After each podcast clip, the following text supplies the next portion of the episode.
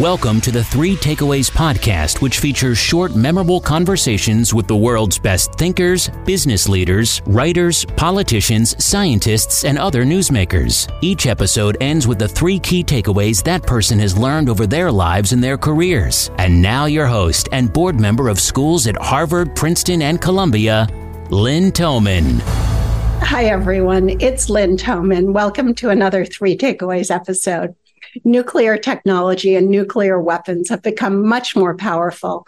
The 1986 Chernobyl disaster, which was the result of a flawed nuclear reactor design and human error, released into the air 400 times the radiation emitted by the US nuclear bomb dropped on Hiroshima in 1945.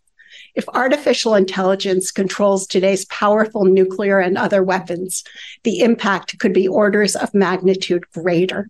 Today, I'm excited to be joined by Paul Scharre to find out what war looks like in the age of AI. Paul previously worked in the Office of the Secretary of Defense, where he helped establish policies on unmanned and autonomous weapon systems. Before that, he completed multiple tours in Iraq and Afghanistan. He's a graduate of the Army's Airborne Ranger and Sniper Schools, and he is currently Director of Studies at the Center for New American Security. He is also the author of several books, including Four Battlegrounds Power in the Age of Artificial Intelligence. Welcome, Paul, and thanks so much for joining Three Takeaways today. Thank you. Thanks for having me here today. It is my pleasure. Paul, when did you first realize that AI and robots would transform war? There was a discrete moment when I remember the light bulb coming on for me. I was in Iraq in 2008 so during the surge period when the US surged troops to the country to try to turn things around. And we were driving down the road and came across a roadside bomb or an improvised explosive device. And we saw it first, which is the preferred way of finding them rather than just running into it. And so we called up the bomb disposal techs. And I was expecting to see this person come out in the big suit that they had, the big bomb suit. And I'd just been to country maybe like a month. I thought it was interesting to see. And instead, out comes this little robot. And the light bulb went on my head, and I was like, oh, that makes tons of sense. Have the robot defuse the bomb. You don't want to be up there snipping the wires, have a person do that. And then the more I started thinking about it, I was like, you know, there's a lot of things that we're doing that are dangerous. There's a lot of things in warfare, and certainly we see this playing out in the war in Ukraine right now, where people are in harm's way, people are killed and injured. And maybe robots could help create more standoff from these threats and protect U.S. service members' lives. And so when I left the military and went to the Pentagon, that's one of the issues that I worked at, working to ensure that the U.S. military could adopt robotics and later AI as we've seen the technology evolve to help protect U.S. service members. When an artificial intelligence fighter pilot beat an experienced human pilot 15 to 0 in the Defense Department's DARPA, Defense Advanced Research Project Agency's Alpha Dogfight competition, it didn't just fight better than the human, it fought differently. Tell us about how AI fights differently. Yeah, I mean, this was mind blowing. So, in this competition, DARPA, the Defense Department's Department of Mad Scientists, they created an AI system, an AI algorithm to go head to head against a human in a simulator in dogfighting. And as you said, the AI totally crushed the person. But what was wild is that it actually used different tactics than how people fight. And one of the things that it did was it would make these split second head to head gunshots. So the aircraft are racing at each other. They're doing hundreds of miles an hour. And there's a brief second, like a split second, you could get a shot off and take out the other aircraft. This is basically impossible for humans to do this. But the AI could do this because machines can operate at superhuman levels of precision and speed and accuracy. And so we can see that in this case, it opens up this new potential tactic. Even more interesting, the AI learned to do this entirely on its own. That the AI systems are not just better, they actually fight differently than people and that opens up a whole space of new possible tactics and strategies in warfare. Can you give some examples about how AI fights differently? Yeah. So, for example, in team fights, basically we have multiple units fighting against other ones. AI systems can operate with better teamwork than humans can do. So the AI agents can do things like time their attacks. So they're going to land on the enemy unit at the exact same time with just the right amount of resources to take out that enemy unit without overkill and wasting energy or undershooting. We see in some settings that the AI systems demonstrate better situational awareness. They can just take in more information across the whole battle space or the game space better than humans can. This is true in computer games, and it's also true in games like chess. And then we'll also see that the AI systems can engage in some cases in more finely calibrated risk taking. This comes out quite a bit in poker, as you might imagine, where you've got betting that the AI agents have to do, but also in other games where AI systems can be sometimes very aggressive, but at other times can pull back if they need to and can exhibit these like huge swings in their level of risk taking and aggressiveness based on what's called for in the moment in ways that are hard for some of the best expert players to do in these games. How does AI learn its tactics? So, we've seen this huge paradigm shift in the last decade as part of the deep learning revolution towards machine learning systems. A lot of the breakthroughs recently come from machine learning, where an AI system is trained on data. And so, for example, an early version of AlphaGo, the AI agent that achieved superhuman performance at the Chinese strategy game Go, it was trained on millions of human moves. So they programmed in a database showing how humans moved in different situations. And they trained this large neural network, this big set of connections between these artificial neurons and this, this big network. And it inputs this data, makes adjustments in the network to learn from the data, and then outputs responses, which were possible moves to make. And that achieved just sort of close to human level performance. And then to get beyond that, they had the AI playing against itself. And that's a tactic that we see in a lot of areas. That's what DARPA did to reach superhuman performance in dogfighting. They actually had a competitive league of over a hundred different AI agents dogfighting against each other to come up with new tactics and new ways to beat humans at dogfighting. We're starting out training these AI systems on what humans can do. And then in many cases, pretty quickly, they're going beyond. And then we have to turn around and we're learning from what the AI can do. Before the Industrial Revolution, the population and men under arms was the measure of military power. And the Industrial Revolution changed military power from men under arms to number of war machines, such as tanks and planes. What happened, for example, to the UK and to Russia and their relative power?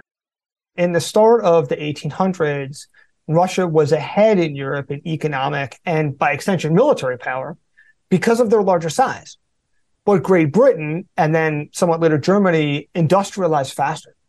And so they raced ahead in economic power and also military power, as we saw later on in World Wars One and World War II. Factories were transformed to churning out tanks and airplanes in World War II, and countries turned their economic might to military power. And so it's a cautionary tale about the importance of adopting this technology quickly and finding ways to use it in your society for economic growth and for the military for military advantage.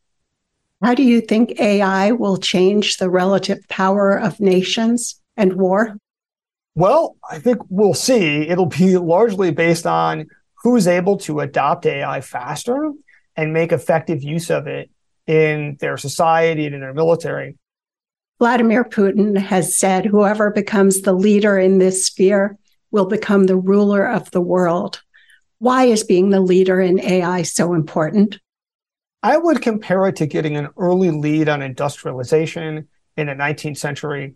And so we can see how for Great Britain and Germany, that allowed them to race ahead in economic and military power. And I think that's likely to be the case for AI we can already see that AI has transformative potential in society. And AI technology hasn't capped out. In fact, it's continuing to accelerate in terms of progress. And there's real advantages for countries that are going to be able to find ways to adopt this technology, increase their productivity, their societal welfare, their health, their economic and military power, but also to shape how these tools are used globally. Can you talk briefly about where the US, China, and Europe now stand on AI? When you look across a whole wide range of metrics, looking at AI research and patents and adoption, one of the common sort of overarching kind of big takeaways is that the US is in a leadership position in artificial intelligence today, but China is catching up and on track to overtake the US in some key areas in the next few years. China has said that their goal is to be the global leader in AI by 2030. And I take them pretty seriously at that goal.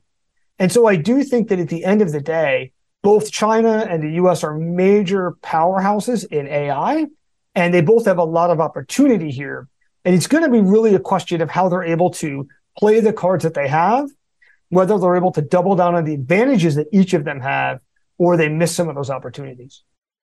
If there are two countries or two, doesn't need to be countries, two actors, and one of them has AI controlled systems, weapon systems, self defense systems, and the other does not. Isn't there a big risk for the one that does not have the AI controlled systems that they could be wiped out? There's a huge risk. And that's part of this dilemma that we find ourselves in geopolitically because these AI systems they have vulnerabilities. They can do strange and surprising things. They can break in unexpected ways. They can be very opaque but they're also can have advantages. And so there's this dilemma where, well, using it comes with risks, but not using it also comes with risks.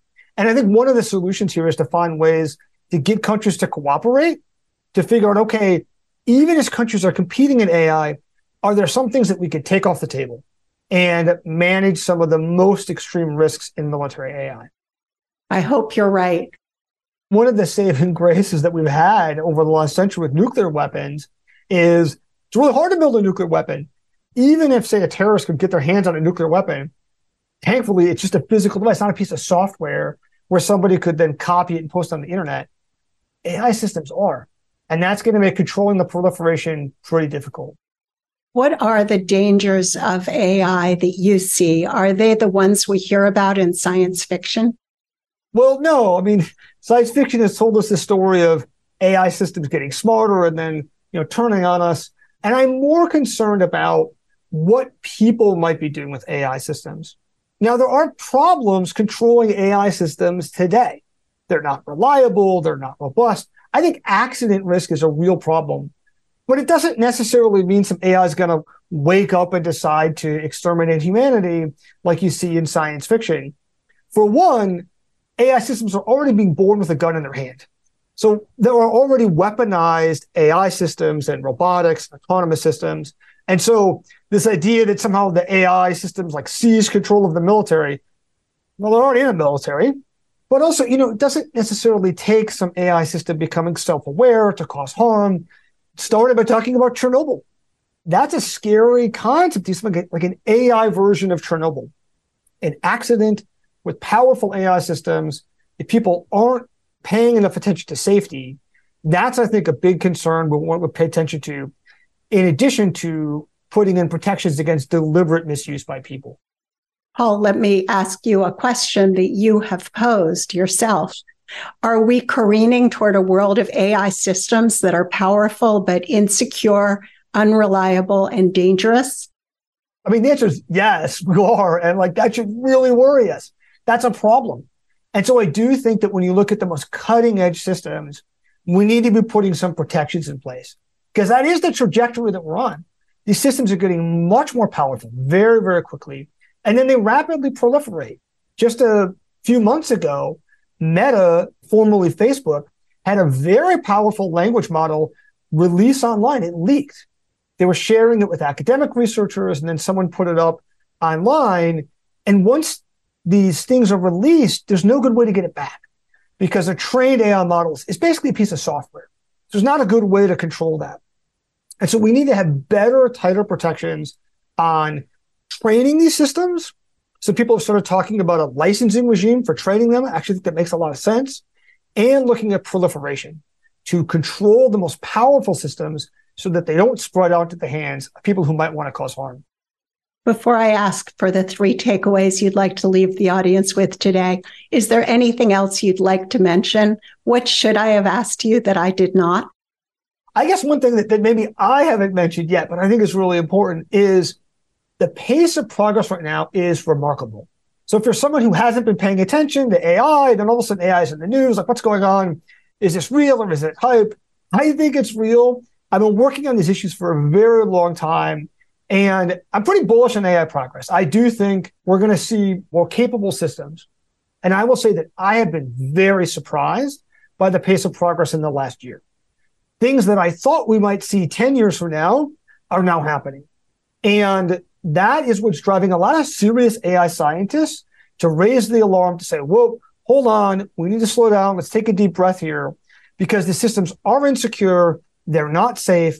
And we need to be thoughtful going forward we shouldn't be rushing blindly into a dangerous situation. And actually, I think some kind of government regulation is probably called for here. Although there will always be people that will avoid regulation. That's right. What are the three takeaways you'd like to leave the audience with today? One, I think that the progress we're seeing in AI is real. The systems are powerful. The second is they have a lot of vulnerabilities they can fail in strange and surprising ways. And it's hard to tease those vulnerabilities out ahead of time. And that's a real risk should give us some pause. And three, almost, I think the most important thing to me is even though these systems have some elements of intelligence, they don't think like people. So instead of thinking like intelligence like a staircase, where you've got bacteria and ants and mice and dogs and chimpanzees and humans and AIs moving up the staircase, in fact, what we see is that intelligence looks more like this vast space of different kinds of intelligence. And the AI systems that we're building, they are pretty capable, but they don't think like humans. And it makes it more challenging for us to interact with them because we tend to project that image of human intelligence onto them. And then they do something that's weird and surprising. And so we need to be cautious when we think about these systems to realize that it's less like artificial intelligence and more like an alien form of intelligence. And that should caution how we use these systems and how we employ them. And we cannot always understand how they come to their decisions or recommendations or actions, because in many cases, they could be processing trillions of parameters of data. It's a black box. Is that right? That's right. It's a huge challenge. There are tools people are working on to make them more explainable. But right now, they're in some ways very opaque. And that's going to be a real hurdle when we think about how do we use them in a way that's safe. Thank you, Paul. This has been great. Thank you. Thanks for having me. Really enjoyed the discussion. If you enjoyed today's episode and would like to receive the show notes or get new fresh weekly episodes, be sure to sign up for our newsletter at 3takeaways.com or follow us on Instagram, Twitter, and Facebook. Note that 3takeaways.com is with the number 3, 3 is not spelled out. See you soon at 3takeaways.com.